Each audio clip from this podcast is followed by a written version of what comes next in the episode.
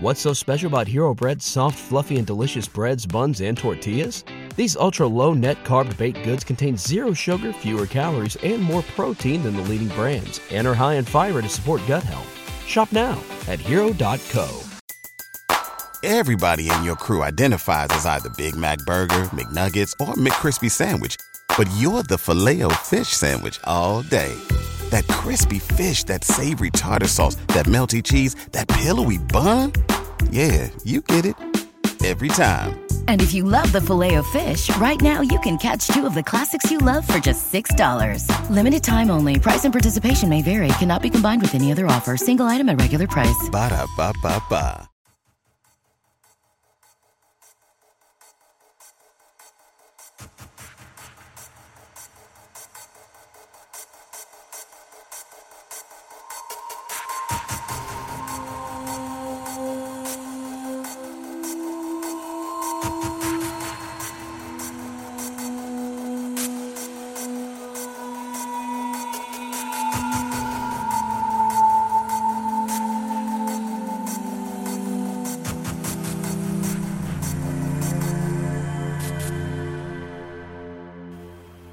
Eccoci, siamo live anche questa sera, grazie a chi già si è collegato, Giacomo Lantern, Emilio Cipriani, Simone Leddi due volte.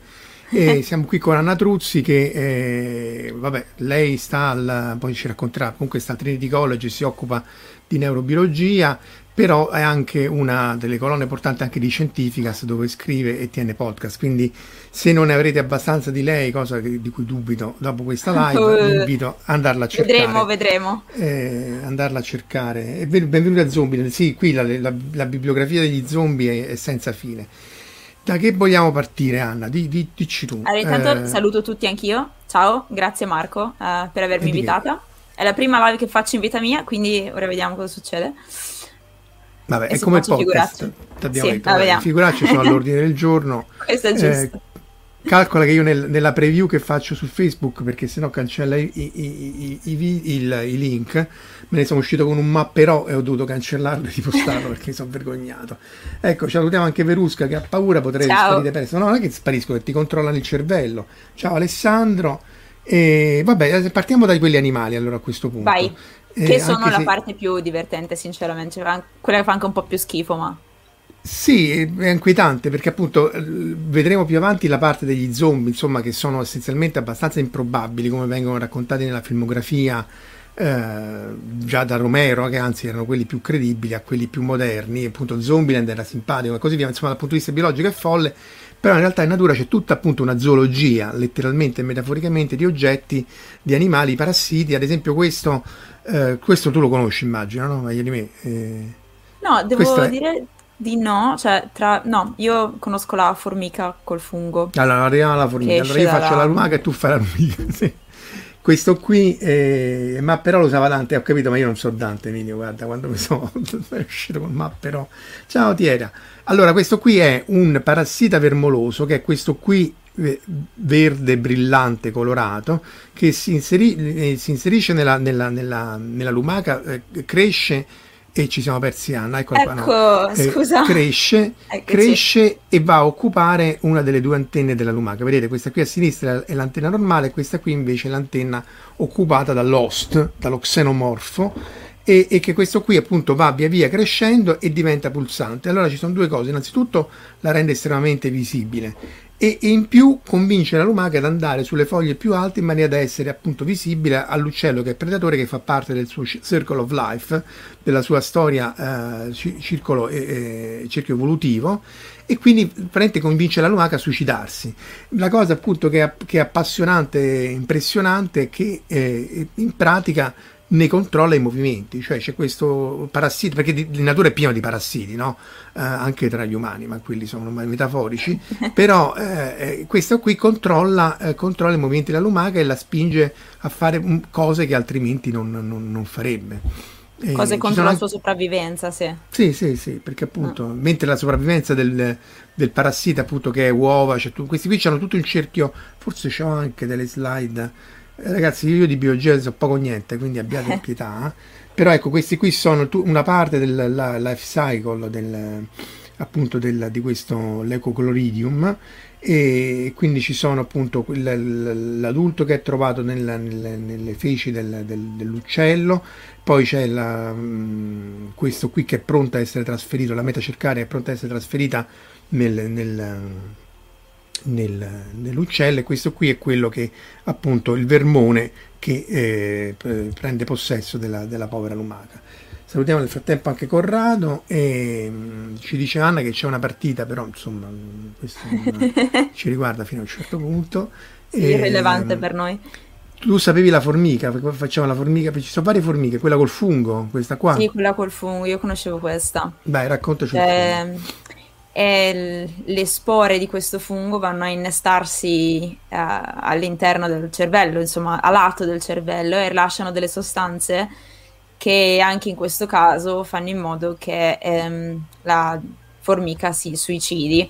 In cui, nella versione che conoscevo io, perché come dicevi tu, ci sono varie versioni, varie, varie specie che fanno fare cose diverse e la formica viene fatta salire in alto su un albero e poi viene fatta buttare di sotto, letteralmente. E, Beh, però se si butta di sotto la formica mica muore, cioè non è che... Eh, in quel caso sì, non mi ricordo esattamente i dettagli, però era, era molto, faceva un po' senso, perché comunque si rompeva tipo eh, le gambe, non si rompeva le zampe, l'articolazione o qualcosa, quindi riusciva a muoversi e quindi poi non riusciva a prendere da mangiare. E, ah, e poi sì, ovviamente non cerca nemmeno da mangiare perché al fungo non serve. Di C'è conseguenza, sì, esatto, esattamente. E di conseguenza non ha nessun bisogno che la formica mangi, non la lascia mangiare e la formica muore ai piedi di questi alberi che sono il punto perfetto per il fungo per crescere.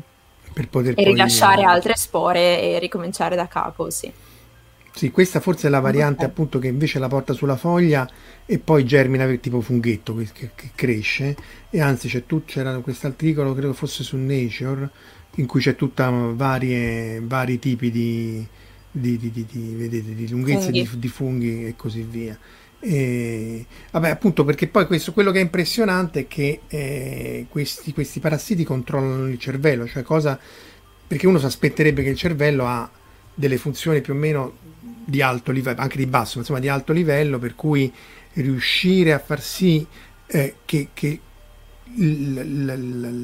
l'animale di cui, in cui si è inserito il parassita possa essere controllato vuol dire simulare tutta una serie di, di neurotrasmettitori. Non, ecco, dici tu perché io appunto bah, non so. Allora, guarda, sì, non, cioè, sicuramente non è un compito semplice e è, è veramente affascinante e particolare questa situazione e non succede a noi, quindi non, non può succedere a noi tranquilli. Eh, però questo apre un pochino una, tutta una discussione interessante su che cosa vuol dire controllare i propri movimenti, cosa vuol dire che è il cervello che ti controlla i movimenti, cioè li sta controllando comunque anche quando c'è il fungo. Capisci cosa intendo? Cioè non è che è il fungo a far muovere la formica, è comunque sempre solo il cervello che fa muovere la formica. E cosa controlla il cervello? È quella poi la domanda, fondamentalmente. Cos'è che determina per il cervello qual è la cosa che ci deve far sopravvivere? E in realtà questa domanda è più complicata di quel che sembra, perché di solito quello che il cervello fa per farci sopravvivere è ciò che ci fa piacere.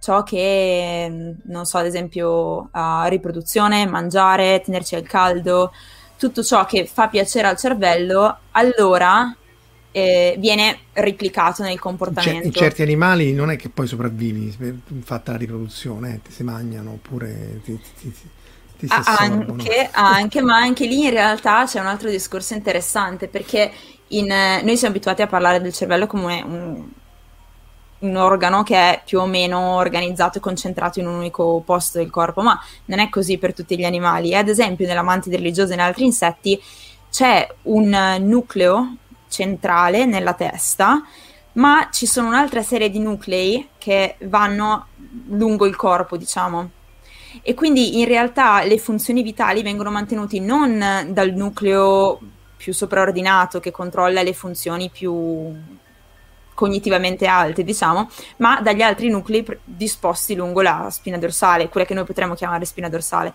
E di conseguenza, in realtà, paradossalmente, mangiando la testa si esclude la parte di controllo che potrebbe anche magari far pensare al maschio, sai che c'è io qua me ne vado perché tra poco mi mangiano.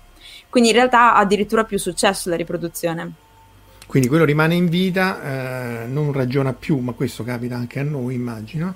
E, e nel frattempo la donna, che, insomma la femmina della specie, che come al solito è la più furba, si sta assicurando un pasto per i, per i, bambini. Esattamente, esattamente. E il maschio in realtà muore più che altro non perché non riesce più a controllare, ma perché non riesce più a mangiare, non avendo la testa e la bocca. Di conseguenza, insomma, quindi diciamo che questo è un pochino un, un, la ricerca di ciò che ci fa sopravvivere è un pochino eh, condivisa da qualsiasi specie. E mh, mm, addirittura questa cosa è interessante, hanno fatto un esperimento eh, perché nel cervello appunto ci sono alcuni neurotrasmettitori che sono dei segnali chimici che vengono usati dal cervello per eh, delle molecole chimiche che vengono usate per decidere cosa fare. Quindi a seconda dei diversi livelli di questi neurotrasmettitori si attiva un gruppo di neuroni piuttosto che un altro, se ne disattiva uno e insomma il risultato di tutte queste attivazioni decide quale comportamento alla fine mettiamo in atto. E um, avevano fatto un esperimento, e per fortuna non si possono più fare questi esperimenti, però era interessante. E, um, avevano messo un elettrodo a stimolare i centri del piacere che rilasciavano la dopamina di un topo o di un ratto, non sono sicura quale dei due e questo eh, elettrodo si attivava ogni volta che l'animale schiacciava una leva. Il risultato è stato che questo animale ha imparato l'associazione tra la leva e la scarica elettrica nel centro del piacere e non ha più fatto altro per tutta la sua breve vita. Eh, era l'unica cosa che gli interessava. È anche comprensibile. Questi esperimenti dici che non si possono più fare perché finché sono sugli Beh, animali... non di questo tipo. Mm. sì, no, perché... No, ma non per crudeltà, perché quando ha detto non si possono più fare pensavo che parlassi che la facevano sugli umani, tipo ah, MK no, Ultra, no, no. che poi ne, ne, possiamo parlare, eh, perché appunto, sempre saltando di pani in frasca, che è diciamo il leitmotiv di queste cose, eh, il controllo della mente, eh, ovviamente in piena guerra fredda, poi è venuto fuori, c'è MK Ultra, che appunto era, eh, questo è uno dei documenti declassificati, anche se hanno bruciato tutto praticamente, non è rimasto quasi nulla, e appunto eh, dove sta scritto? Eh, eccolo qua, eh, pro- programma di ricerca della CIA in, nella modificazione del comportamento del, um, della gente, quindi cercavano di controllare le, le persone. Poi come tutte le cose qui c'è tutta ehm, moltissima fuffa, però soprattutto l'uso di droghe, LSD, ehm, questo tipo di, di, di, di, sostanze era stato utilizzato su, su, su, su, umani consenzienti e soprattutto non consenzienti, cioè anche hanno usato città degli Stati Uniti stessi per fare tutta una serie di esperimenti e quindi mh, anche lì. C'è gli uomini che scrutano le capre che sicuramente voi conoscerete che è la parte più eh, divertente. Se non l'avete visto con George Clooney è un piccolo gioiellino. Non l'ho visto neanche io, ridimi il titolo?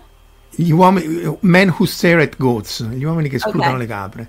E, e, praticamente narra di una parte di questi esperimenti perché appunto poi nel, nel, nella guerra fredda, dato che tu nel dubbio non volevi essere nel, in, su, surclassato dal nemico, comunque facevi le cose più strambe perché appunto non si sa mai. Non, uno delle ecco, per tornare ai parassiti c'è Alessandro che cita i fermi filiformi che spingono gli animali a, buttar, a buttarsi in acqua. Ma non so se è questo, però uno di questi è questo qua, del, del tipo del vermone filiforme.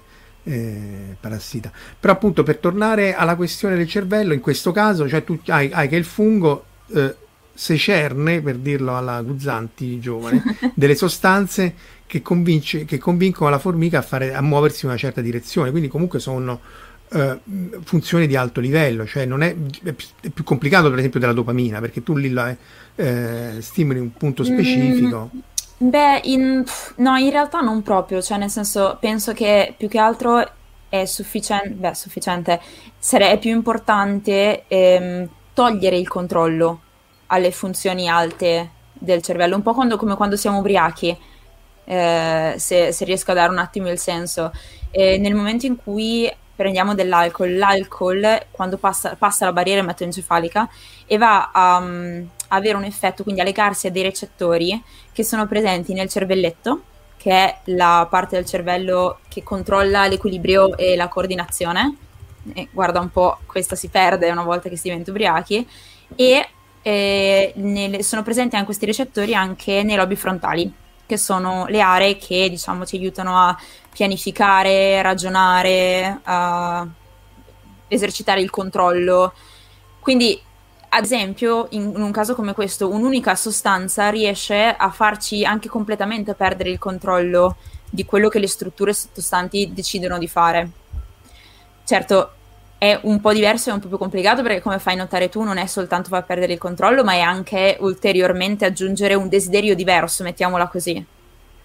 Però diciamo che eh, il desiderio lontano. diventa, no, infatti il desiderio diventa voglio andare più in alto dove c'è più caldo, meno ossigeno, più sole, non so, decidete voi.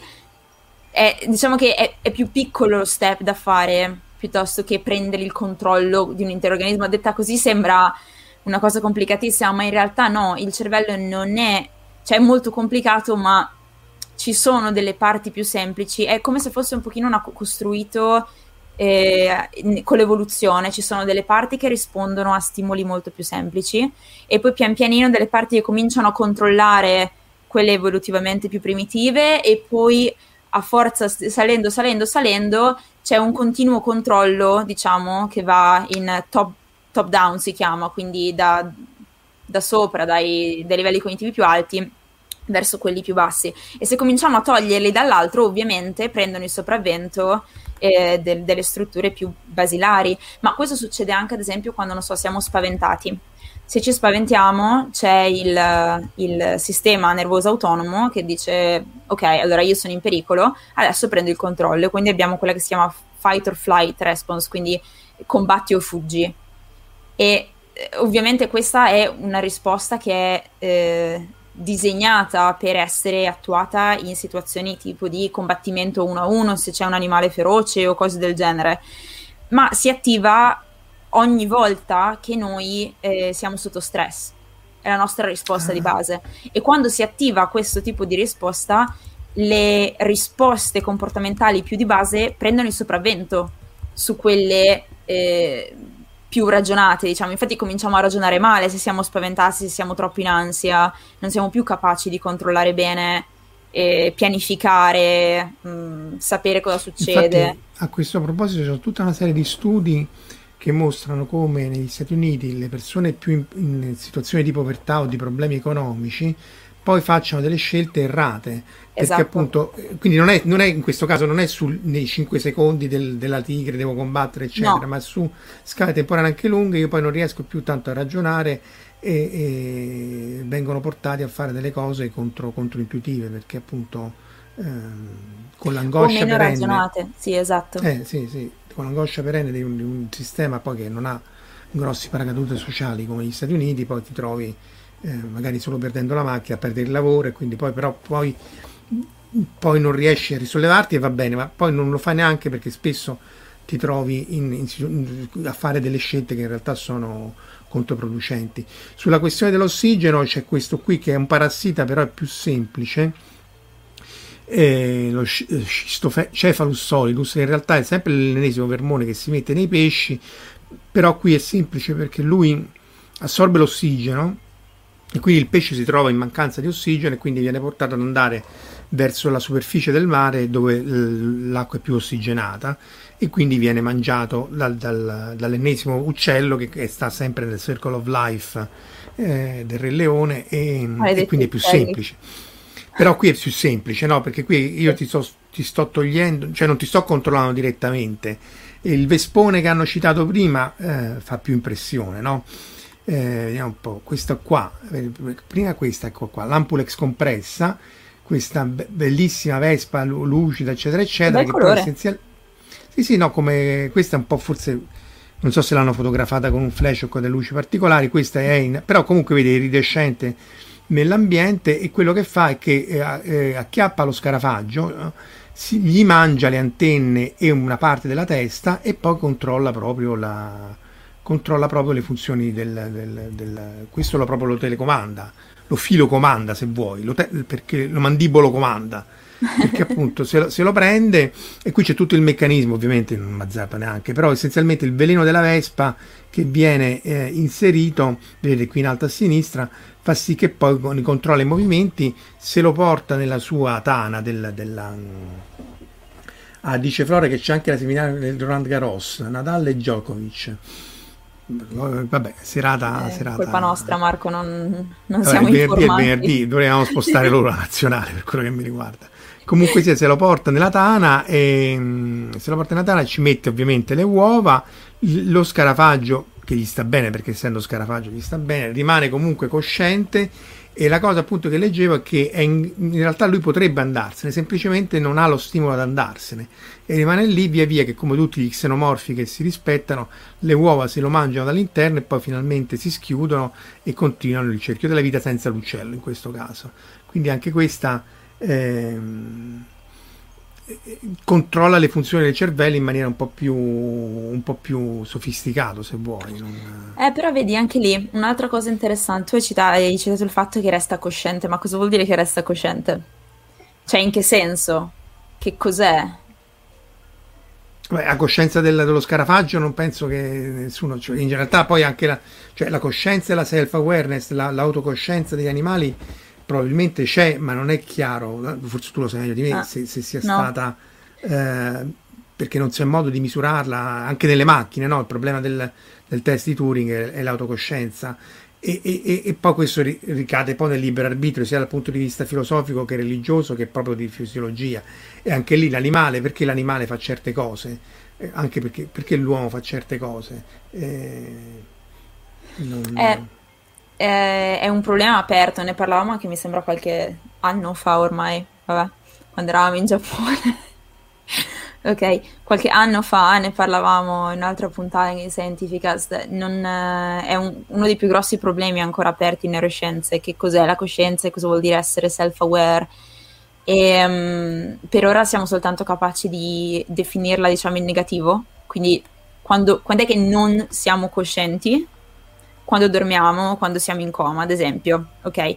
Ma è il meglio che possiamo fare per quanto sia insoddisfacente perché ci sono varie teorie su cosa potrebbe essere, ma in realtà ancora non lo sappiamo, ma uno dei problemi è che non sappiamo dove sta il limite per l'appunto. Cioè, cosa vuol dire essere cosciente? Vuol dire poter descrivere a parole cosa vedi, vuol dire, non lo so, eh, poter controllare i propri movimenti oppure no ma se non possiamo controllare i nostri movimenti, però possiamo essere coscienti? In realtà sì, perché ci sono degli stati vegetativi, ad esempio, o comunque con alcune malattie degenerative come la SLA, in questo modo le persone sono coscienti, Stephen Hawking, sono coscienti, ma non riescono a controllare i movimenti. Quindi cosa vuol dire? Ci sono degli altri casi molto interessanti con eh, di malattie sempre neurologiche eh, che mettono molto in discussione le nostre uh, considerazioni sulla coscienza e su cos'è, ehm, perché un altro esempio dei, um, delle teorie su cosa vuol dire essere coscienti è, ok, è essere in grado di monitorare ciò che il cervello sta facendo. Quindi fondamentalmente è essere in grado di monitorare la risposta comportamentale e valutarla. Però, ad esempio, ci sono dei casi, eh, non so se vuoi tirare fuori la slide che parla dello split brain e della... Arrivo, eh. Del... Tu parla, io intanto vado. Sì, vado tranquillo. E quella che, che, è intitolata Quanti cervelli abbiamo? Sì. Ok. Perché, ad esempio, uno dei grossi problemi è appunto questo, quanti cervelli abbiamo? Allora, eh, il cervello è fatto da due emisferi, non uno solo e questi due emisferi n- non sono proprio parte dello stesso, della stessa struttura, ma sono collegati attraverso delle fibre. Attraverso delle fibre, esatto, che si chiamano corpo calloso e si vedono qua in trasparenza, è una rappresentazione. Questo rosso? Sì, esatto, quella parte rossa, lì quella è la visione laterale, quella, quella in alto invece è un cervello visto dall'alto dove si vedono i due emisferi diversi, la, il taglio nel mezzo in realtà non è un taglio, è proprio il fatto che lì finisce l'emisfero e dentro a quel taglio c'è la visione dove hai ora il mouse, quindi la visione di fronte, dove si vede eh, il, il, corpo calloso, appunto, che è una serie, una, una, un insieme di fibre che collegano i neuroni da una parte all'altra e permettono alle due metà di parlarsi. Vabbè, una specie di hub sì. detto dalla rete locale fondamentalmente. Sì. L'intranet. Esatto. Sì, l'intranet del cervello, esattamente. E cosa Ma succede? quando si... Ah, scusa, vai avanti, avanti vai, vai, faccio io. No, no da, da, da, dove, cioè, da quando nell'evoluzione si ha questa cosa dei due emisferi? Sai che devo controllare, non mi ricordo esattamente, sicuramente tutti i mammiferi, eh, anche gli uccelli. Non sono sicura gli insetti perché, anche, anche i rettili, eh, gli insetti hanno una... Hmm, hanno anche un diverso tipo di struttura cerebrale, invece di avere mm, quella che noi chiamiamo corteccia, mm-hmm. cioè praticamente abbiamo i corpi dei neuroni, cioè perché il neurone è fatto così, ha un corpo cellulare dove c'è il, il DNA e dove arrivano gli impulsi e le informazioni da fuori, e poi hanno una lunga fibra eh, che serve praticamente da, da è letteralmente come se fosse la fibra internet, fondamentalmente sì, porta sì, con una corrente elettrica, esatto, il segnale da un'altra parte.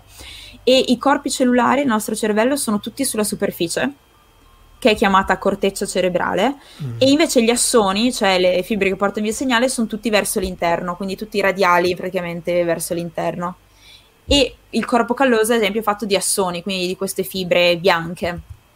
E, ehm, mm. Tra l'altro, curiosità, è per quello che si chiama materia grigia il cervello perché i corpi neuronali sono grigi e stanno tutti appunto sulla, sulla superficie, mentre gli assoni sono bianchi, invece la sostanza bianca, quindi tutta la parte interna, è tutto bianco e sono le fibre. Ma quindi questo, che si vede, questo che si vede fuori, più, io però direi che è più biancastro, no? Quindi... È, è, più grigiastro, è ancora più bianco, ma eh, questo eh. tra l'altro è perché dopo c'è... Ehm, c'è anche il sangue, ci sono cioè, altri mm. colori, c'è la membrana ematoencefalica, quindi non, ci sono altre cose in superficie.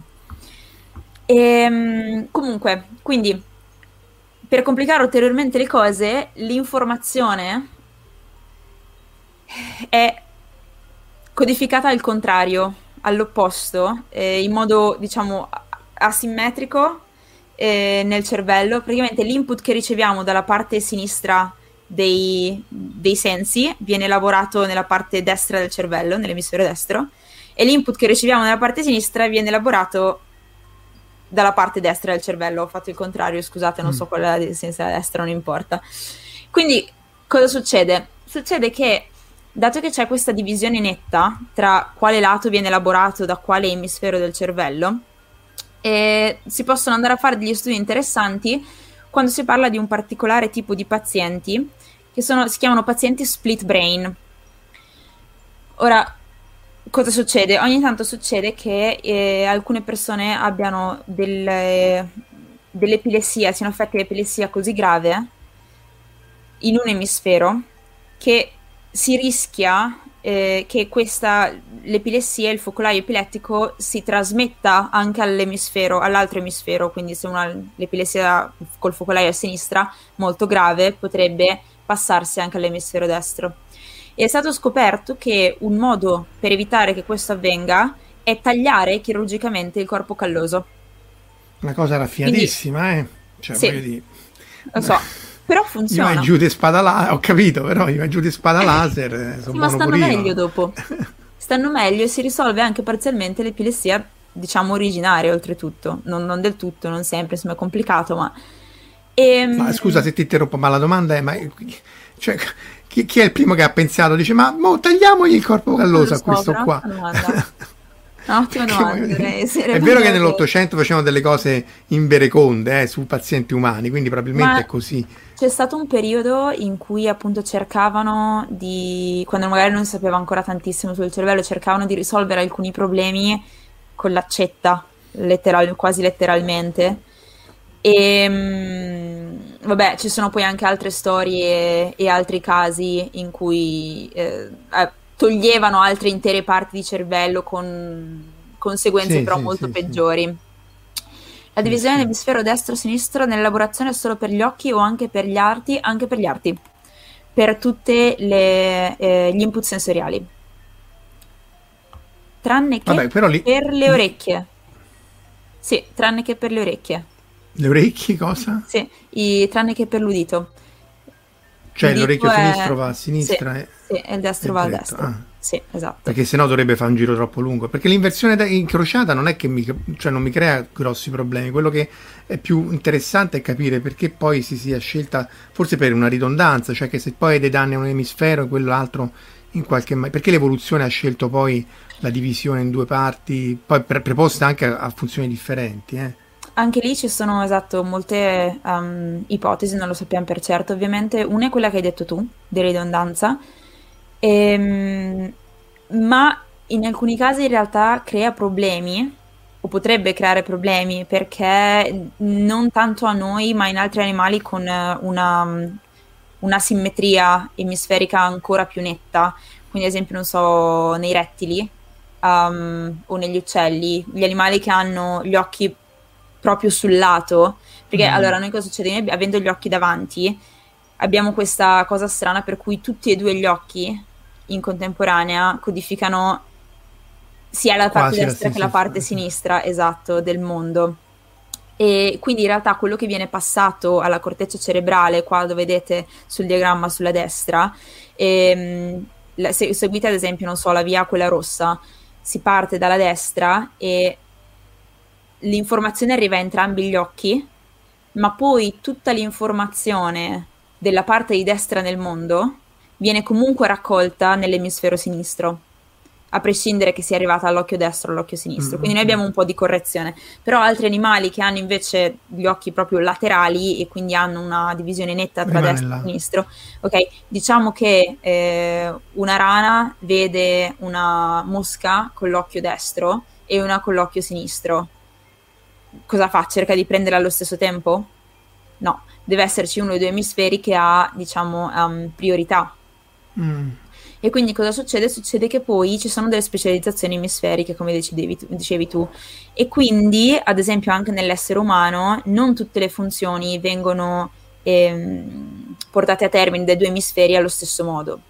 Quindi, ad esempio, nella maggior parte della popolazione umana il linguaggio si trova più localizzato sulla sinistra, ad mm-hmm. esempio, mentre la navigazione spaziale è un pochino più eh, lateralizzata sulla destra. Che suona Questo fighissima la navigazione spaziale, ma solo vuol dire camminare senza da sbattere sì. contro i muri. Eh? Sì, esatto. Beh, quello, ma anche tipo farsi le mappe spaziali delle cose, dei posti, eh, quindi riuscire a immaginarsi magari dove sei, a mm. rappresentare i pattern nello spazio. Mm. è interessante, è comunque interessante. A proposito, eh. chiedono se, se, questa, se sempre che ci sia, eh, io riporto la maggiore difficoltà delle donne nel distinguere destra da sinistra, se sia legata alla loro maggiore interconnessione tra i due emisferi. No, sicuramente non c'è una differenza tra maschi e femmine uh, di interconnessione tra i due emisferi. Quindi... tra destra e sinistra. E, ehm, Invece c'è Giuseppe, scusa ti interrompo, sì? che chiede se, che, se, il fatto che l'intestino in alcuni casi venga considerato il secondo cervello e se per caso c'è una relazione che ci sono, se ci sono dei neuroni o qualcosa che possa trasmettere emozioni oppure se non vi è poi evidenza, aggiungo io, sperimentale di questa cosa qua. No, allora, ehm... dunque, dire che è un secondo cervello è un pochino uh, overstating, cioè, mm. sì, sì, è un po' forzato. Poi, per carità, soprattutto quando ne parlano i giornali, è bello fare questi statement. Eh. Però, no, cioè, allora, eh, il sistema nervoso è molto complesso. Abbiamo un cervello che è chiamato sistema nervoso centrale, ma poi abbiamo anche dei nervi, dei neuroni e delle stazioni, diciamo, eh, in tutto il corpo, perché abbiamo dei neuroni che gestiscono eh, tantissime cose, i polmoni, il cuore, l'intestino, lo stomaco, eh, qualsiasi cosa fondamentalmente. Quindi, e questi neuroni fanno parte di un sistema chiamato sistema nervoso autonomo, per distinguerlo dal sistema nervoso centrale, cioè propriamente detto il cervello e la spina dorsale, fondamentalmente, ehm, che si divide in due sottosistemi, il parasimpatico e il simpatico, e questi due sistemi sono quelli che devono restare in equilibrio per assicurare che noi stiamo sia in omeostasi, cioè sempre in equilibrio con il mondo esterno e con la st- sempre la giusta temperatura, sempre il giusto heart rate, tutte le condizioni ottimali, diciamo, in cui il nostro corpo funziona a livello ottimale, e la capacità però di reagire a cambi nell'ambiente, cosa di cui invece si occupa il, eh, la parte simpatica del sistema, quindi quella parasimpatica per l'osmosi quando siamo calmi, quella simpatica invece per reagire alle situazioni esterne. E quindi cosa succede? Succede che, ad esempio, se siamo su una spiaggia eh, rilassati, il nostro sistema parasimpatico prende il sopravvento e ci rilassa, quindi eh, rallenta il battito cardiaco, ehm, permette la, la, digestione, la fa partire, eh, toglie sangue dagli arti per mandarlo agli organi interni.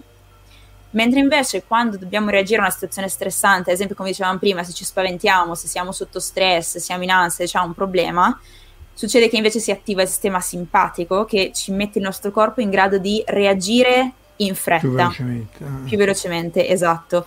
Ma è uno dei motivi per cui lo stress cronico ci fa così male, perché l'attivazione del sistema simpatico è una situazione in cui il nostro corpo non è ottimale per il nostro corpo come situazione fisiologica. È pensato infatti per essere una cosa transitoria che ci serve per reagire a una situazione e poi ridare il controllo invece del sistema parasimpatico che ci riporta in situazione ottimale. E, ehm, quindi quello che succede quando magari appunto ci innamoriamo piuttosto che siamo emozionati, ci spaventiamo così, succede che il sistema simpatico eh, agisce su, anche sugli organi interni, tra cui sull'intestino o sullo stomaco e ad esempio, una delle cose eh, importanti quando si è sotto stress e magari si, bisogna scappare via oppure combattere contro qualcuno o contro un animale è di essere leggeri, il più leggeri possibile. Quindi bisogna svuotare l'intestino, lo stomaco, qualsiasi ah. cosa ci sia, perché bisogna essere leggeri, bisogna essere veloci, non possiamo... E mu fa la differenza, fa quello, fa la differenza qualche centinaio di grammi. quello, ma oltretutto anche qualsiasi cosa ci sia nei nostri organi interni richiede eh, energia, eh, il metabolismo ha bisogno di gestirlo, se non c'è non è un problema, e non dobbiamo mm. più gestirlo. Sì, di sì, conseguenza... Esatto. Quindi, eh, detto questo, è anche vero che ehm, se non sbaglio, ma di questo non sono sicura, dovrei andare a ricontrollare, c'è un sottosistema ulteriore che è proprio più dedicato alla digestione, quindi allo stomaco e all'intestino ma devo andare a ricontrollare e non sono sicura se sia proprio un sistema a parte oppure un, un branch, quindi un ramo del sistema simpatico, devo, quindi li dovrei rivedere. Però quindi ecco, questa è la, la condizione per l'intestino. Senti, sempre per tornare al, a, sì. al corpo calloso, c'era Alessandro che chiedeva se tagliandolo, quindi in pratica interrompi la comunicazione dei due emisferi, poi che, esatto. che succede? Esatto. Allora, la, cosa, la, prima cosa che hanno visto è stato che eh, niente, non hanno visto nessuna differenza, esatto, non hanno visto nessuna differenza eh, in nessun comportamento abituale.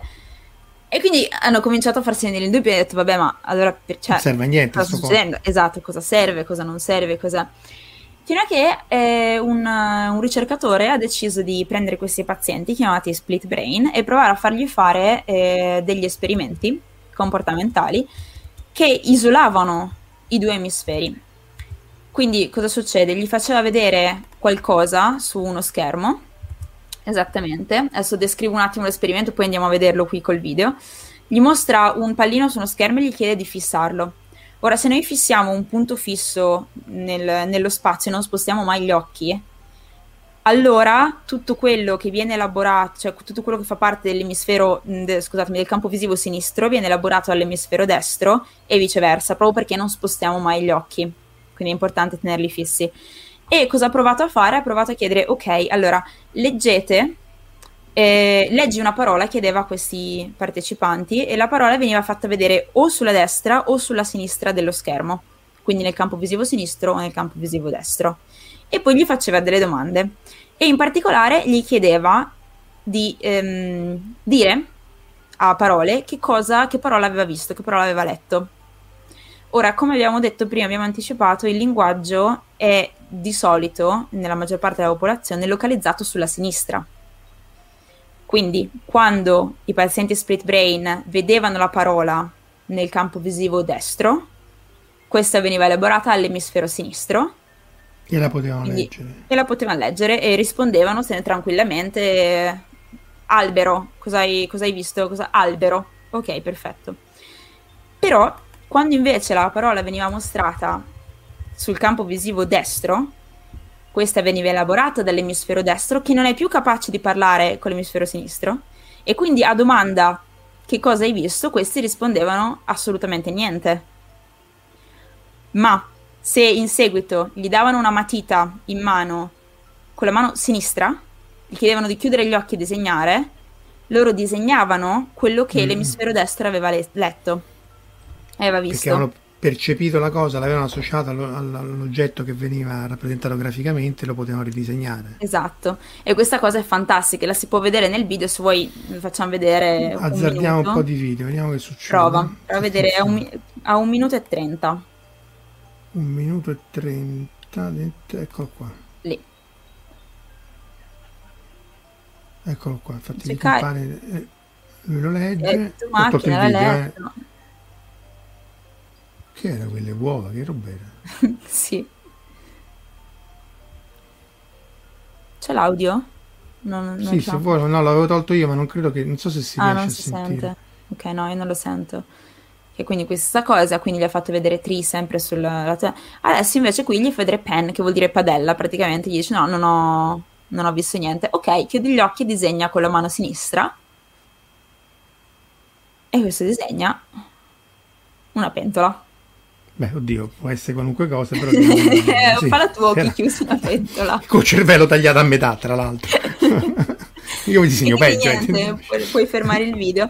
E quindi niente, ci sono tutta questa serie di, di esperimenti, questo funzionava anche appunto con, con degli oggetti, eh, se come stavo andando avanti nel video gli fanno vedere due cose insieme e gli chiede di descrivere che cosa ha visto, lui descriveva la cosa che ha visto sul campo visivo destro, ma poi gli davano in mano, magari gli chiedevano, gli dicevano di scegliere tra gli oggetti davanti a lui qualcosa con la mano sinistra e sceglieva sempre quello che aveva visto nel campo visivo destro. Quindi in realtà i due Però cervelli non è, una, stavano... cioè non è un problema catastrofico, nel senso che comunque è interessante che un taglio così no. netto, anche qui sopra citavano uh, un tizio a cui mancava metà del cervello, e anche casi di quello che è stato perforato dall'acceleratore di particelle o dalle sbarre, eccetera, eccetera. Quelli sono mm. una cosa ancora diversa, però perché mm-hmm. in, nel caso del tizio in cui mancava letteralmente metà del cervello, eh, in quel caso, quando manca un. Eh, succede che nei primi giorni dopo la nascita può succedere che si atrofizzi un, mm. un emisfero. E non sappiamo perché, ma è anche difficile studiarlo perché la gente non se ne accorge, perché il cervello è una struttura estremamente plastica quindi in realtà in quel caso tutte le funzioni vengono svolte e imparate Dall'altro. dall'emisfero rimanente. Quindi ah, poi realtà... il grosso scusa, il grosso del lavoro viene fatto, cioè il neonato quando esce in realtà si deve formare tutta la struttura cerebrale, la, la rete neuronale, quindi poi è, è più facile, eh... immagino. Guarda, anche lì, ni, cioè si pensava di sì, che si dovesse mm. fare tutto da zero. In pratica ehm, si sta scoprendo che la struttura generale delle connessioni è già lì quando nasci. Ah, ah, ah, sì, poi la rifinisci pian pianino, quindi vai a tagliare connessioni dove non servono, aggiungere quelle necessarie, tutto quanto, ma la macrostruttura è già uguale a quella degli adulti. Ah, eh, che è una cosa che sta sorprendendo tutti, è una, una cosa proprio degli ultimi anni. Non, ci lavoriamo nel mio laboratorio, questa cosa qua, tra l'altro. Ah. Eh, sì. E, um, niente, quindi sì, non sappiamo ancora in realtà bene come mai. Una delle ipotesi è che in realtà succede il contrario, che eh, quando si è appena nati o comunque molto piccoli si abbia una... praticamente il cervello abbia un po' un via libera a creare nuove connessioni, mentre man mano che si diventa adulti si perde la capacità di creare nuove connessioni, quindi si fissano quelle presenti che creare nuove connessioni è ovviamente energica, a livello energetico è molto dispendioso. Di conseguenza non è ehm, consigliabile farlo sul lungo termine, evidentemente a livello evolutivo. Quindi cosa succede? Che è importante all'inizio per poter imparare le cose necessarie per sopravvivere, ma dopo una volta imparate le cose importanti, basta, fissiamo quelle che ci fanno sopravvivere, usiamo quelle.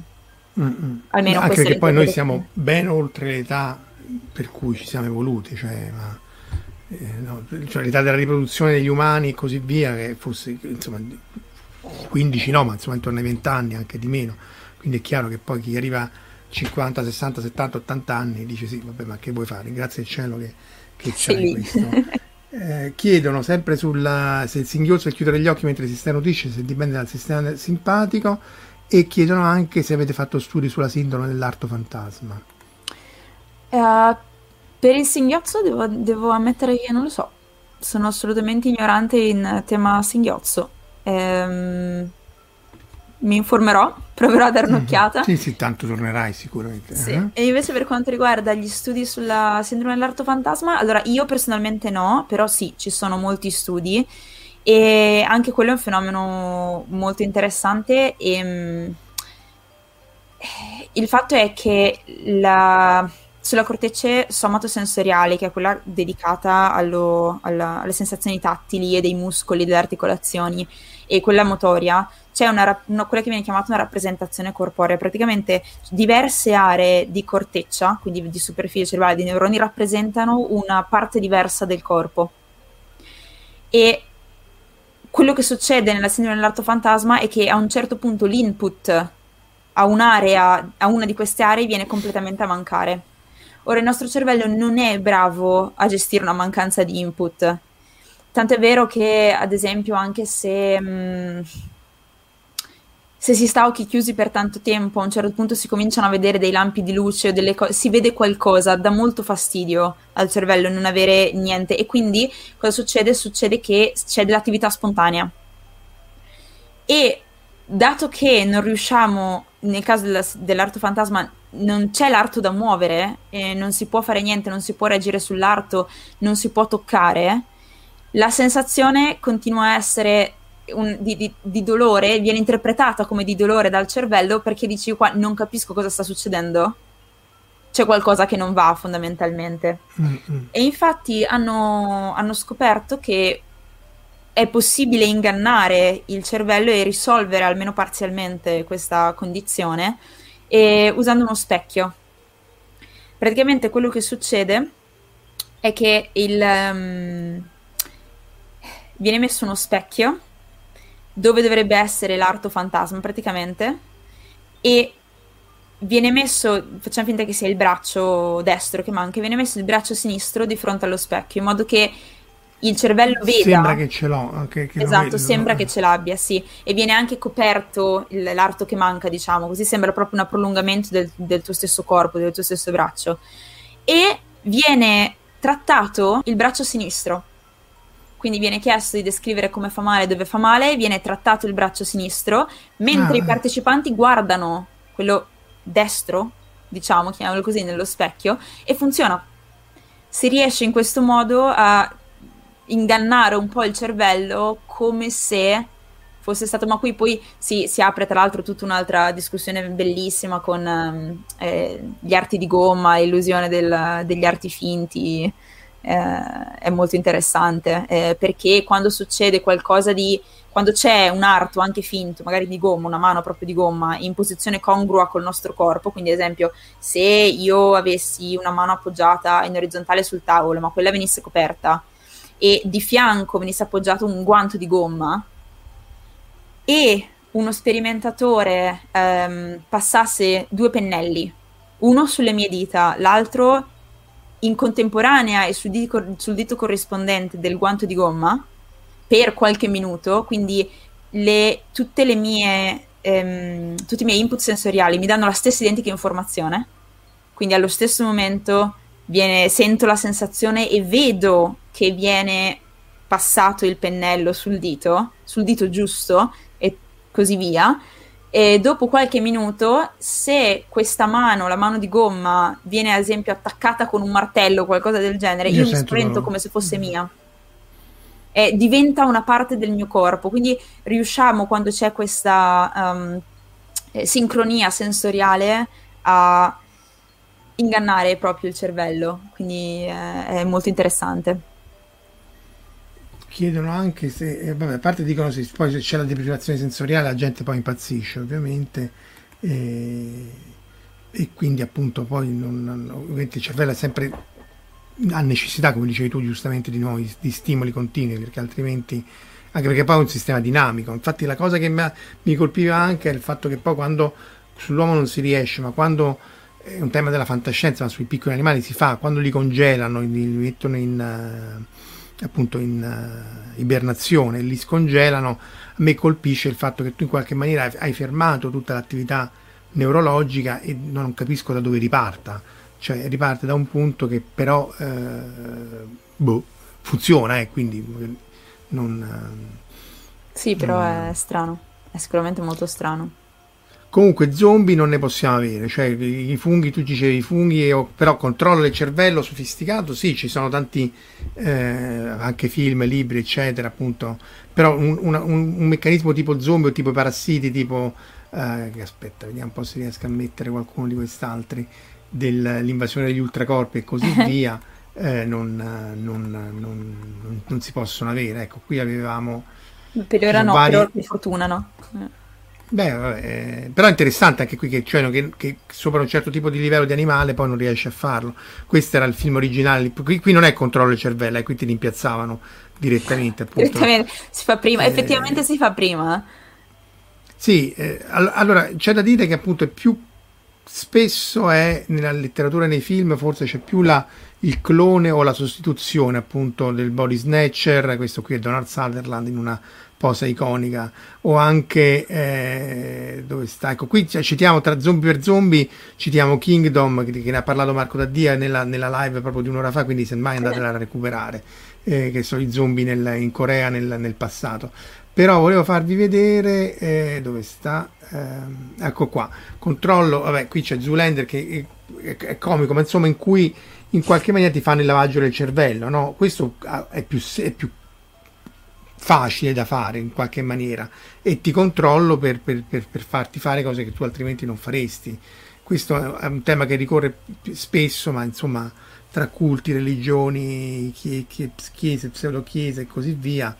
Eh, ci sono parecchi esempi. Eh, ma è, è, più facile, come si diceva all'inizio, è, ok, non è il caso del fungo che ti controlla il movimento in sé, ma in realtà è più facile di quel che sembra, perché noi abbiamo un po' questa presunzione da esseri umani di dire ok, ma io sono cosciente, quindi controllo io quello che faccio e sono consapevole di quello che il mio cervello fa e tutto quanto, ma ni non è esattamente così. La coscienza è solo una delle funzioni che il cervello ha e può tranquillamente non funzionare, anzi è una delle più fragili proprio perché evolutivamente è una delle più recenti, fondamentalmente.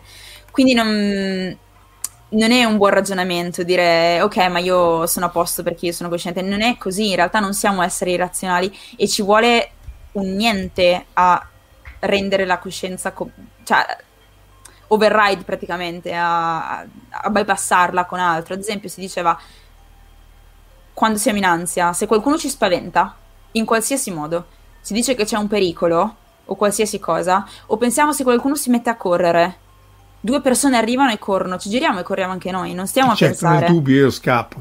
Esatto, non, non, non, è vero che noi siamo degli esseri razionali e coscienti così, abbiamo la possibilità di farlo, perché abbiamo questa funzione, ma è una delle tante funzioni che abbiamo e non è la più potente che abbiamo, perché ce ne sono altre, tante altre, che hanno una storia evolutiva molto più lunga e sono molto meglio stabilizzate, stabilite e sono quelle che ci hanno assicurato la sopravvivenza per tantissimo tempo.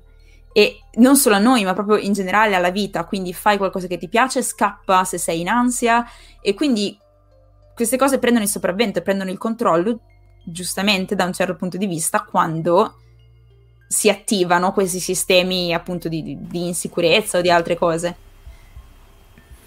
Qui citano si vivono che è di John Carpenter in cui in realtà qui il lavaggio del cervello era più subliminale eh, perché poi c'è anche la parte che è proibita che è la, la, la, la, pubblicità subliminale le lumache del cervello di Futurama e in realtà poi vabbè queste sono cose tu Star Trek non, non, lo copri per cui Trill che è un simbionte cioè eh, appunto non sono zombie ma chi è che controlla? Anche qua è interessante perché effettivamente è una coesistenza tra, tra due animali in, in Star Trek. Eh, tanto per citare Star Trek Cervelli per Cervelli, c'è questa che viene considerata una delle peggiori puntate di Star Trek vecchia serie, in cui il cervello di Spock viene rimosso e quindi poi si portano appresso il corpo di Spock e poi gli viene rimpiantata. A me onestamente è piaciuta e sempre per restare in, in, in tema Star Trek, se ricordate Star Trek 5, dove sta, eccolo qua, in cui poi c'è eh, il fratello di Spock che in qualche maniera non fa un lavaggio del cervello ma cambia il modo di pensare di, di, di, di tutti i, i, protagonisti, salvo Kirk che ovviamente resiste a tutto perché era anche regista e in qualche maniera ne, ne muta il modo di pensare eh, il, non gli fa un lavaggio del cervello ma insomma po, po, poco ci manca. E, ehm, c'è Andrea Ozzi che dice che c'è una TED molto bella su cui eh, mostra il comportamento di alcuni animali può essere condizionato fino al suicidio eh, questo sì eh, è chiaro che anche no, da noi no, cioè, dire, ci sono purtroppo contesti in cui tu puoi essere spinto al suicidio, anche chat adesso viene fuori, quindi ehm, si può influire sulla mentalità, non in maniera come parassita o come zombie, ma uh, sfruttando le funzioni ad alto livello, immagino. Sì, beh, poi noi abbiamo anche una, in quanto specie, abbiamo un, una forza che per... Accendo la luce, che scusatemi, è qua è tramonta tardi il sole, arrivo subito. Lei sta in Irlanda, eh? Eh, ecco qua. Meglio. Uguale, però vabbè. Ah, ok, d'accordo. Noi esseri umani abbiamo questa potenza, diciamo, come specie, ma che in realtà è anche un po' il nostro problema, che pre- siamo animali molto sociali. Quindi Beh, abbiamo bisogno, come specie, come specie, come specie. Ah, Quindi abbiamo bisogno della società, perché se no non sopravviviamo fondamentalmente eh, in quanto specie. E di conseguenza quello che pensano gli altri, quello che ci viene detto, quello che è importante per la società, deve essere importante per noi in, da un certo punto di vista, a livello proprio evolutivo.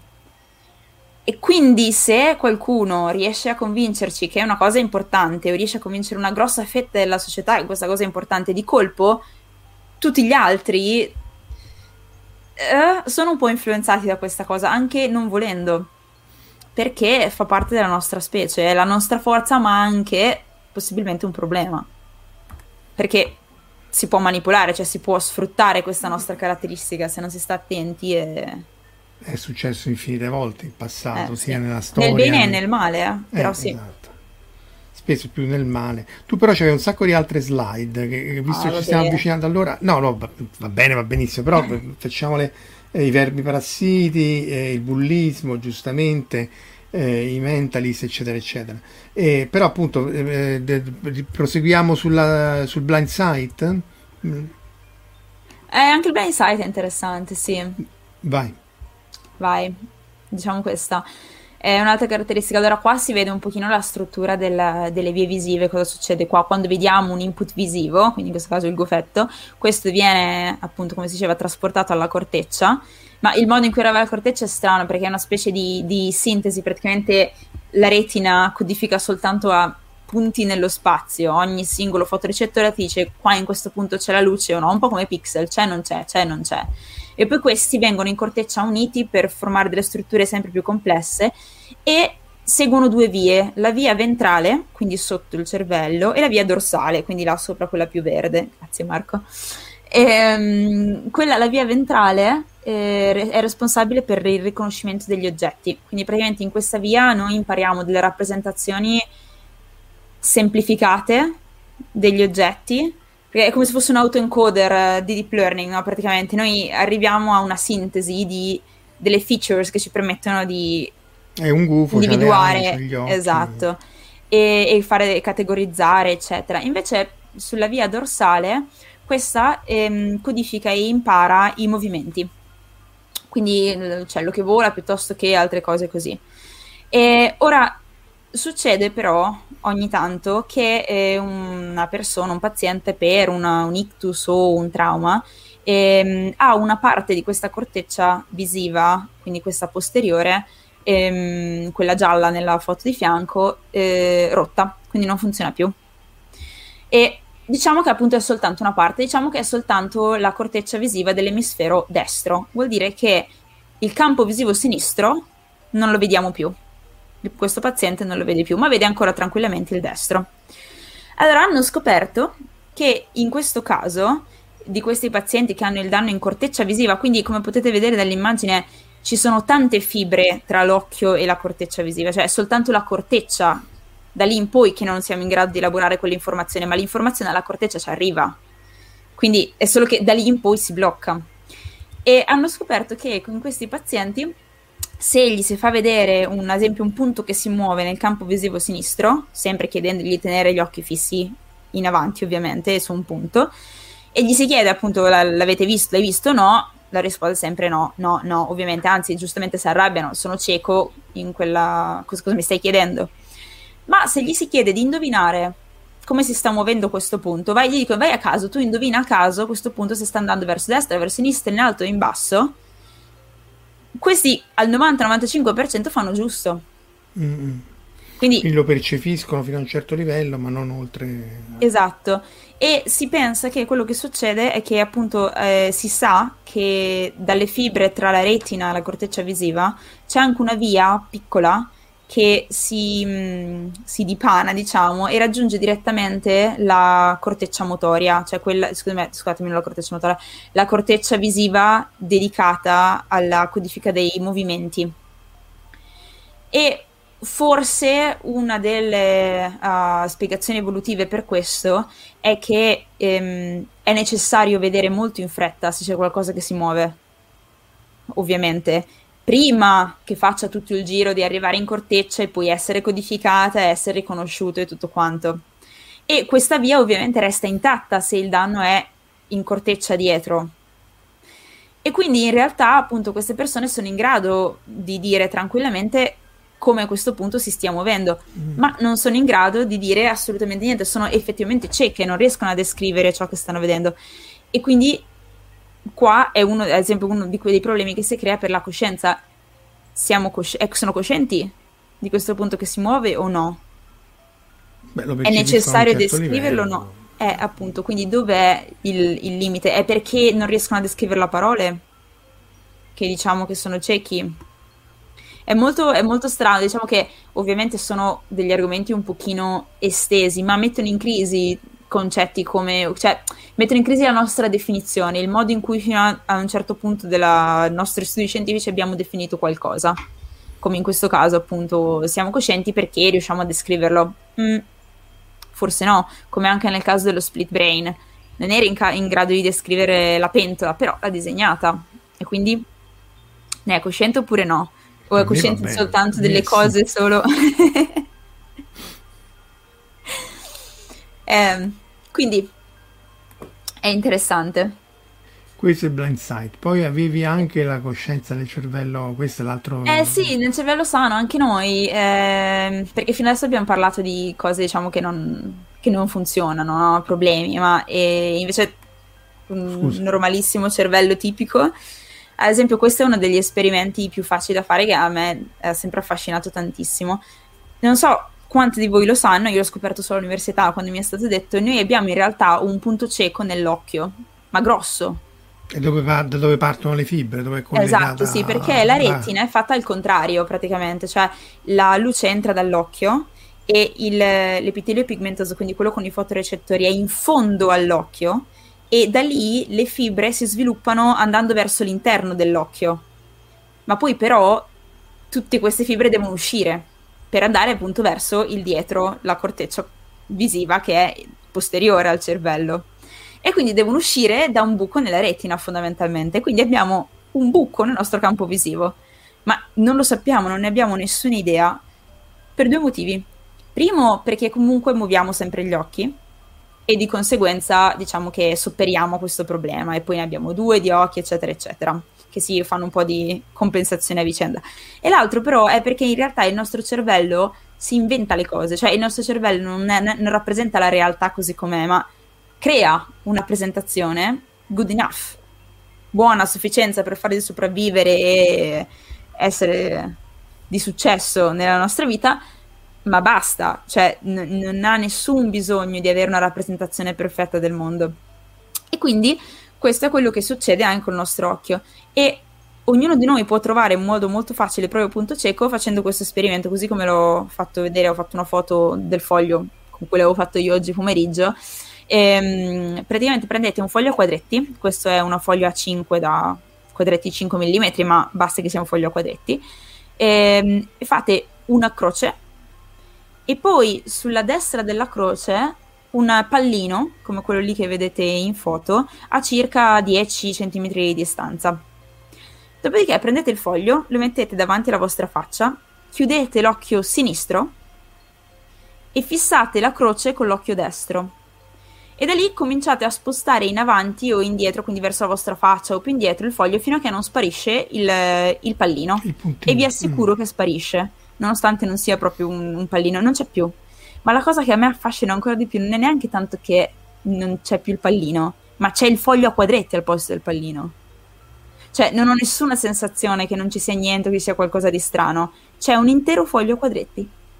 Sì, sì, come in qualche maniera devi, devi, ricompensare, ma come le esatto. memorie, no? Che comunque sono tutte ricostruite, sono reiterate, sì, assolutamente non, non sì. memorie. Eh, dice Verusca che, che, nel manuale delle giovani marmotte c'era questo esperimento. Quindi. Fantastica, allora tu hai imparato prima di me eh, del punto cieco, io ho dovuto Il manuale delle giovani marmotte sì. è tutta la Disney, fantastica. Poi c'era l'attenzione, no? Quel, next, ah, la change blindness, questa pure sì. è simpatica. Mi sono simpatici, praticamente noi pensiamo, puoi farlo partire, ci parlo sopra, eh, pensiamo di, di essere in grado di, di capire quello che succede e di essere sempre consapevoli di, di, quello che abbiamo davanti a noi, soprattutto se ci prestiamo attenzione. Il problema è che in realtà codifichiamo solo poche cose del mondo e tantissime altre non ce le perdiamo proprio per strada. E, es- e so- alcune caratteristiche degli stimoli rendono ancora più evidente questa cosa. Ad esempio, voi guardate questa clip e. Mh, provate a ricordarvi tutto quello che succede fondamentalmente intanto che vedete questa clip. State attenti, prestate molta attenzione e, um, e vediamo cosa succede. Vi dico già, vi anticipo che una delle cose che crea più problemi in assoluto al nostro cervello sono i cambi di scena. Quindi quando il, lo stream di input viene in qualche modo bloccato per qualche motivo, c'è una specie di reset ed è quasi impossibile per noi vedere tutti i cambiamenti. Ora non so se ve ne siete accorti, 21, c'è sono stati 21 cambiamenti, ora, ora, vi fanno vedere il behind the scene, quindi cosa è successo dietro le scene, l'orso, l'orso che diventa, questo l'ho visto, l'orso che diventava una armatura. Bravo, sì. io no, l'avevo perso eh. proprio. Che il morto era cambiato, l'hai visto? No, ma che già l'orso è tanto di, di tanto. Eh, la tizia pure è cambiata hanno cambiato praticamente tutto il set. Il, pre- il protagonista gli hanno cambiato la giacca, tutto hanno cambiato. Tra l'altro notevole anche come tipo di riprese, perché poi lo fanno in tempo sì, reale. Sono molto quindi, bravi, sì. Eh, perché poi c'era anche quell'altro esperimento in cui, se, perché l'attenzione ovviamente se si focalizza su una cosa, poi dopo perdi tutto il resto, no? Quindi ce ne sono sì. vari di esperimenti su questo, per cui tu guardi una cosa e poi non so se sta qua, su Scientifica stai messo quello del gorilla. Sì. Eh, vabbè, eh, ma non dire... Eh sì, infatti facci, facci, facciamo questo, va. Eh. un'altra, un'altra, cosa che... un'altra cosa, un'altra caratteristica degli input che, che, ci mette molto in difficoltà sono i cambiamenti lenti.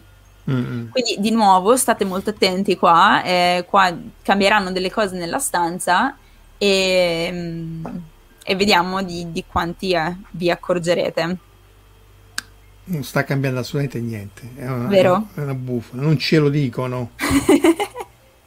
I cambiamenti lenti sono effettivamente interessanti, no? Perché poi te lo fanno vedere facendo back and forth e si vede maggiore Volgio, che non è cambiato assolutamente niente. E invece è cambiato quasi tutto.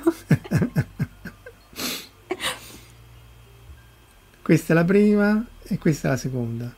Beh, è uguale. Anche ah, il tappeto, beh, sì. eh no. Il tappeto. Guarda il soffitto, mancano due ah, sì, sì, soffitto, sì, dietro la tenda, tutto. Ma anche perché poi in realtà sono tutte parti non essenziali, cioè perché il problema è pure, proprio questo, no? se ti dice tu presta attenzione a una cosa, poi in tutto intorno può cambiare tutto perché tu in realtà sei focalizzato su una certa cosa. Quindi poi se cambia il soffitto eh, non è eh, che... Sì, ma di... cioè allora sì, sicuramente più ti focalizzi su qualcosa, più perdi altro. Assolutamente. Però sai, anche in questo caso, ad esempio, nessuno ti aveva detto di non guardare il soffitto ti è stato detto guarda bene la stanza perché cambieranno no, ho capito, cose. ma il soffitto, ma che ci frega il soffitto? Perché l'hai visto il tappeto tu? Io ad esempio no. vedevo il tappeto che cambiava. Cioè. Tra l'altro qui nei commenti citano, citano anche quello del, dell'attenzione che hai fatto vedere a eh. Scientifica. Però dice Verusca, ecco questo per esempio io manco lo sapevo, che dice che il magenta non esiste ma una simulazione del cervello di colore la cui lunghezza d'onda non siamo in grado di percepire. Eh... Um... allora noi siamo in grado di percepire tre lunghezze d'onda fondamentalmente. Beh, perché abbiamo tre fotorecettori, esatto. quello RGB, in realtà sono Quindi, tre, tre, bande di lunghezza d'onda, comunque. Sì, sì. però molto strette. Quello che in realtà, no, no, ti giuro, sono piuttosto strette. Quello che però in realtà ci permette di vedere i, i colori, tanti colori, è quanto diverse, questi diversi fotorecettori sono attivi in contemporanea oppure no, fondamentalmente. Perché ovviamente, come dicevi tu, c'è comunque una banda, non è proprio una frequenza singola, eh, e quindi hanno un, un leggero overlap, si sovrappongono un pochino, e di conseguenza quanto in contemporanea la combinazione di attivazione fondamentalmente ci permette di vedere tutto lo spettro di colori che vediamo. E, ehm, però sì, in realtà non, sono, sono, vari i colori che non esistono, in realtà fondamentalmente nel nostro, nella nostra retina. Beh, non esistono nel eh. senso che non esistono come lunghezza d'onda eh, monocromatica che sì. può generare come onda elettromagnetica, sì. appunto ci sono tutta una serie di percezioni. Però c'era quella cosa in realtà per fare lo specchio, ma questo è vero, che, che tipo gli uomini co- contano, distinguono quattro, quattro colori, 5, le donne 860, indaco, viola, fucsia, cioè questo... Guarda, questo non lo so, allora, uh, io sono pessima a scrivere i colori, per cui non, non ti so dire, non, non, so se questo non mi qualifichi, non lo so. E, um, e, però non lo so, ma hanno fatto studi su questa cosa qua. Beh, mo, mo, su Facebook, all'Università uh. della eh. Vita. Però no, no, no, no, quello che c'è da dire non è tanto sulla distinzione, non è sulla distinzione dei colori, perché secondo me anche gli uomini eh, sono in grado di distinguere più colori e che però loro ammassano tutto in blu e ci mettono una cosa che, per cui ci sono 800 definizioni differenti, quindi secondo me eh, è un problema di linguaggio alla fine, perché in realtà esatto. eh, la stessa cosa vale anche per eh, i toni, quindi per i suoni così se io sono una capra fondamentalmente a riconoscere non solo i colori, anche i suoni, sono, sono un disastro, sono un essere umano devastato, vabbè. E, ehm, ma ci sono persone che sono bravissime fin da giovane età a riconoscere i diversi toni e i diversi suoni do piuttosto che sol, la o cose così, anche senza avere un orecchio assoluto. Mm-hmm. E questo succede perché? Perché semplicemente gli viene detto fin da piccoli quale è, viene, è come se fosse un po' delle neural network in questo caso, se si viene allenati sì, pian sì, pianino, sì. Noi, si, si, riesce a estrarre la rappresentazione, una rappresentazione sintetica di quello che è e di conseguenza si è capace poi di dargli un nome. Questo succede con i colori, come con i suoni, come con qualsiasi cosa, ma come con gli oggetti. Se noi non siamo abituati, non so, se... Uh, i dinosauri. Abbiamo un momento della nostra vita in cui siamo in grado di distinguere ogni singola caratteristica di un, di, dei diversi dinosauri, anche quando sono simili. E la pasta asciutta per gli italiani, le patate per gli irlandesi. Cioè, Perché per me... Sono diversi tipi di patate? Ha voglia, voglia, di vedere come si arrabbiano qua. Mamma mia, io l'ho scoperto qua però, per l'appunto. E, um, quindi insomma, è, è una questione di allenamento, solo allenamento dice Ventiera che i colori si distinguono dagli nome con una fatica inutile. Appunto, sì. esatto. Però in realtà dal punto di vista della linguistica è interessante perché appunto ci sono effettivamente dei nomi di colori che proprio um, never covered. Comunque. Ragazzi, abbiamo passato ampiamente l'ora, abbiamo lasciato... Facciamo vedere l'ultima slide, vai, e, e poi... Ma eh... ne, no, ne abbiamo già parlato, praticamente è la stessa cosa, quando ti focalizzi su qualcosa, eh, il resto, sì, mettilo se vuoi dal minuto 1 e 15 che si comincia a vedere la parte interessante. Praticamente qua ovviamente bisogna, è solo il gioco con le carte, bisogna seguite, carte, sì. esatto, mm. seguite il, il, cioccolatino, dov'è? E nel frattempo ti sparano, no? attenzione. Tu continui a seguire, vedi? Ah sì, però stavolta ho visto, mi sono perso il cioccolatino, ho capito dov'è. Però, però, però ti sei perso perché... il cioccolatino, no? Eh, oh, e quanti Esatto, eh, perché... Sì e però aspetta, perché secondo me ne hai beccata una sola. Oh, è già tanto più... Perché adesso finiscono e cominciano a farti delle domande. Vabbè, ti chiedono se dov'è il cioccolatino, prima di tutto. Beh, vabbè, e questo non, non, lo so. Non lo sai, te lo sei perso. Cioccolatino. Vabbè. E vabbè, fino a lì e ti dicono ok, quindi magari eh, sarai pure contenta del The Duck è così, no? Io la, questa è quella che hai Duck visto. visto, mi, mi sono perso esatto. il cioccolatino, ho visto il Duck. Ok, eh, perfetto.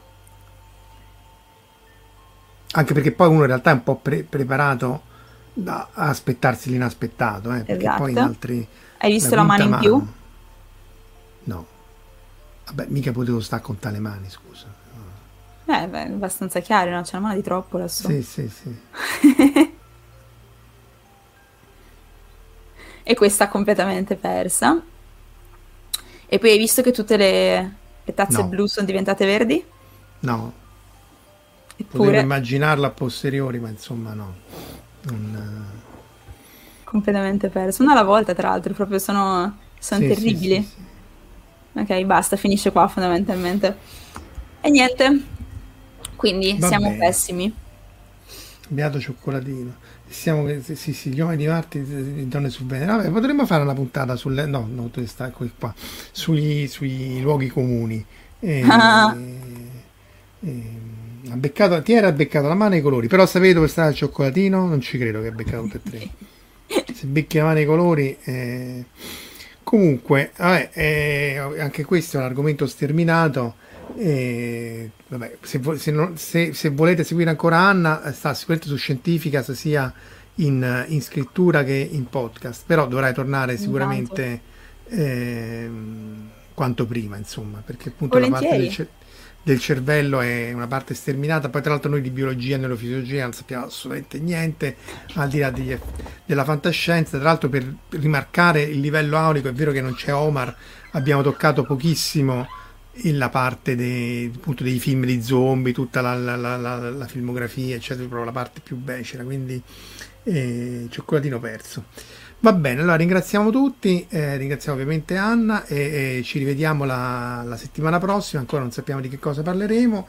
Eh, Grazie Giallo, mille, Marco. deve tornare troppo interessante. alla Grazie. prossima. Ciao ragazzi, Grazie, buona Marco. serata, Grazie a tutti. Avete ascoltato Fantascientificast, podcast di fantascienza e cronache della galassia, da un'idea di Paolo Bianchi e Omar Serafiti, con il contributo cibernetico del Cylon Prof Massimo De Santo. Potete seguirci ed interagire con noi sul nostro sito fantascientificast.it, su Facebook alla pagina Fantascientificast, su Twitter sul profilo at Fantascicast, sul nostro canale Telegram t.me slash fantascientificast, sulla nostra community Telegram t.me slash fsccommunity. Se siete particolarmente timidi potete utilizzare la vecchia, cara e affidabile posta elettronica scrivendoci all'indirizzo redazione at fantascientificast.it. Tutte le puntate sono disponibili sul nostro sito, su Apple iTunes, su Spotify e su Podbean all'indirizzo podcast.fantascientificast.it. Se volete, potete lasciarci una valutazione a 5 stelle su Apple iTunes ed offrirci una birra romulana o un gotto esplosivo pangalattico, sostenendoci tramite una donazione PayPal utilizzando l'apposito pulsante sul nostro sito. Fantascientificast è una produzione amatoriale, non si intende infrangere alcun copyright, i cui diritti appartengono ai rispettivi detentori. L'autorizzazione SIAE 5612I5359. Nessun byte e nessun tribolo sono stati maltrattati durante la produzione di questo podcast. Alexa 4 e l'equipaggio di Fantascientificast vi augurano lunga vita e prosperità e vi danno appuntamento alla prossima puntata lungo la rotta di Kessel.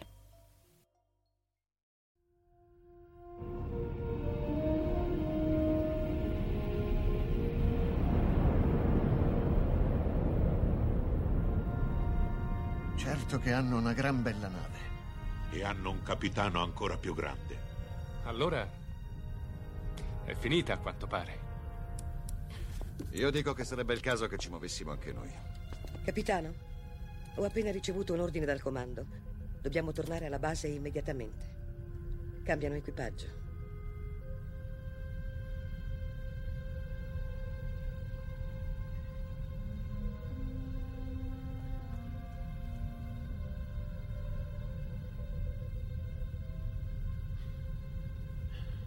Se fossi umano, penso che ora la mia risposta sarebbe andate al diavolo.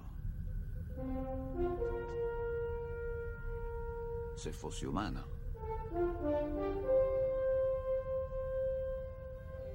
Che rotta, capitano.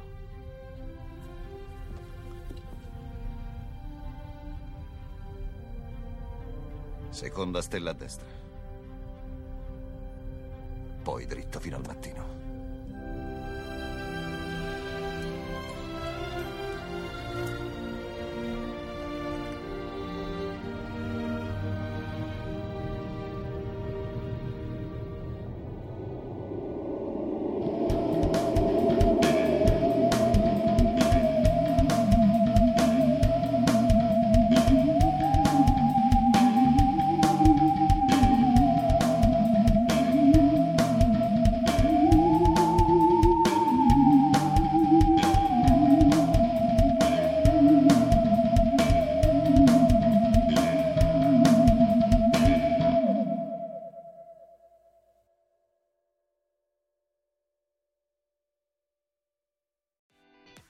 Special about Hero Bread's soft, fluffy, and delicious breads, buns, and tortillas? Hero Bread serves up 0 to 1 grams of net carbs, 5 to 11 grams of protein, and high fiber in every delicious serving. Made with natural ingredients, Hero Bread supports gut health, promotes weight management, and helps maintain blood sugar. Hero also drops other limited edition ultra low net carb goodies like rich flaky croissants and buttery brioche slider rolls. Head to hero.co to shop today.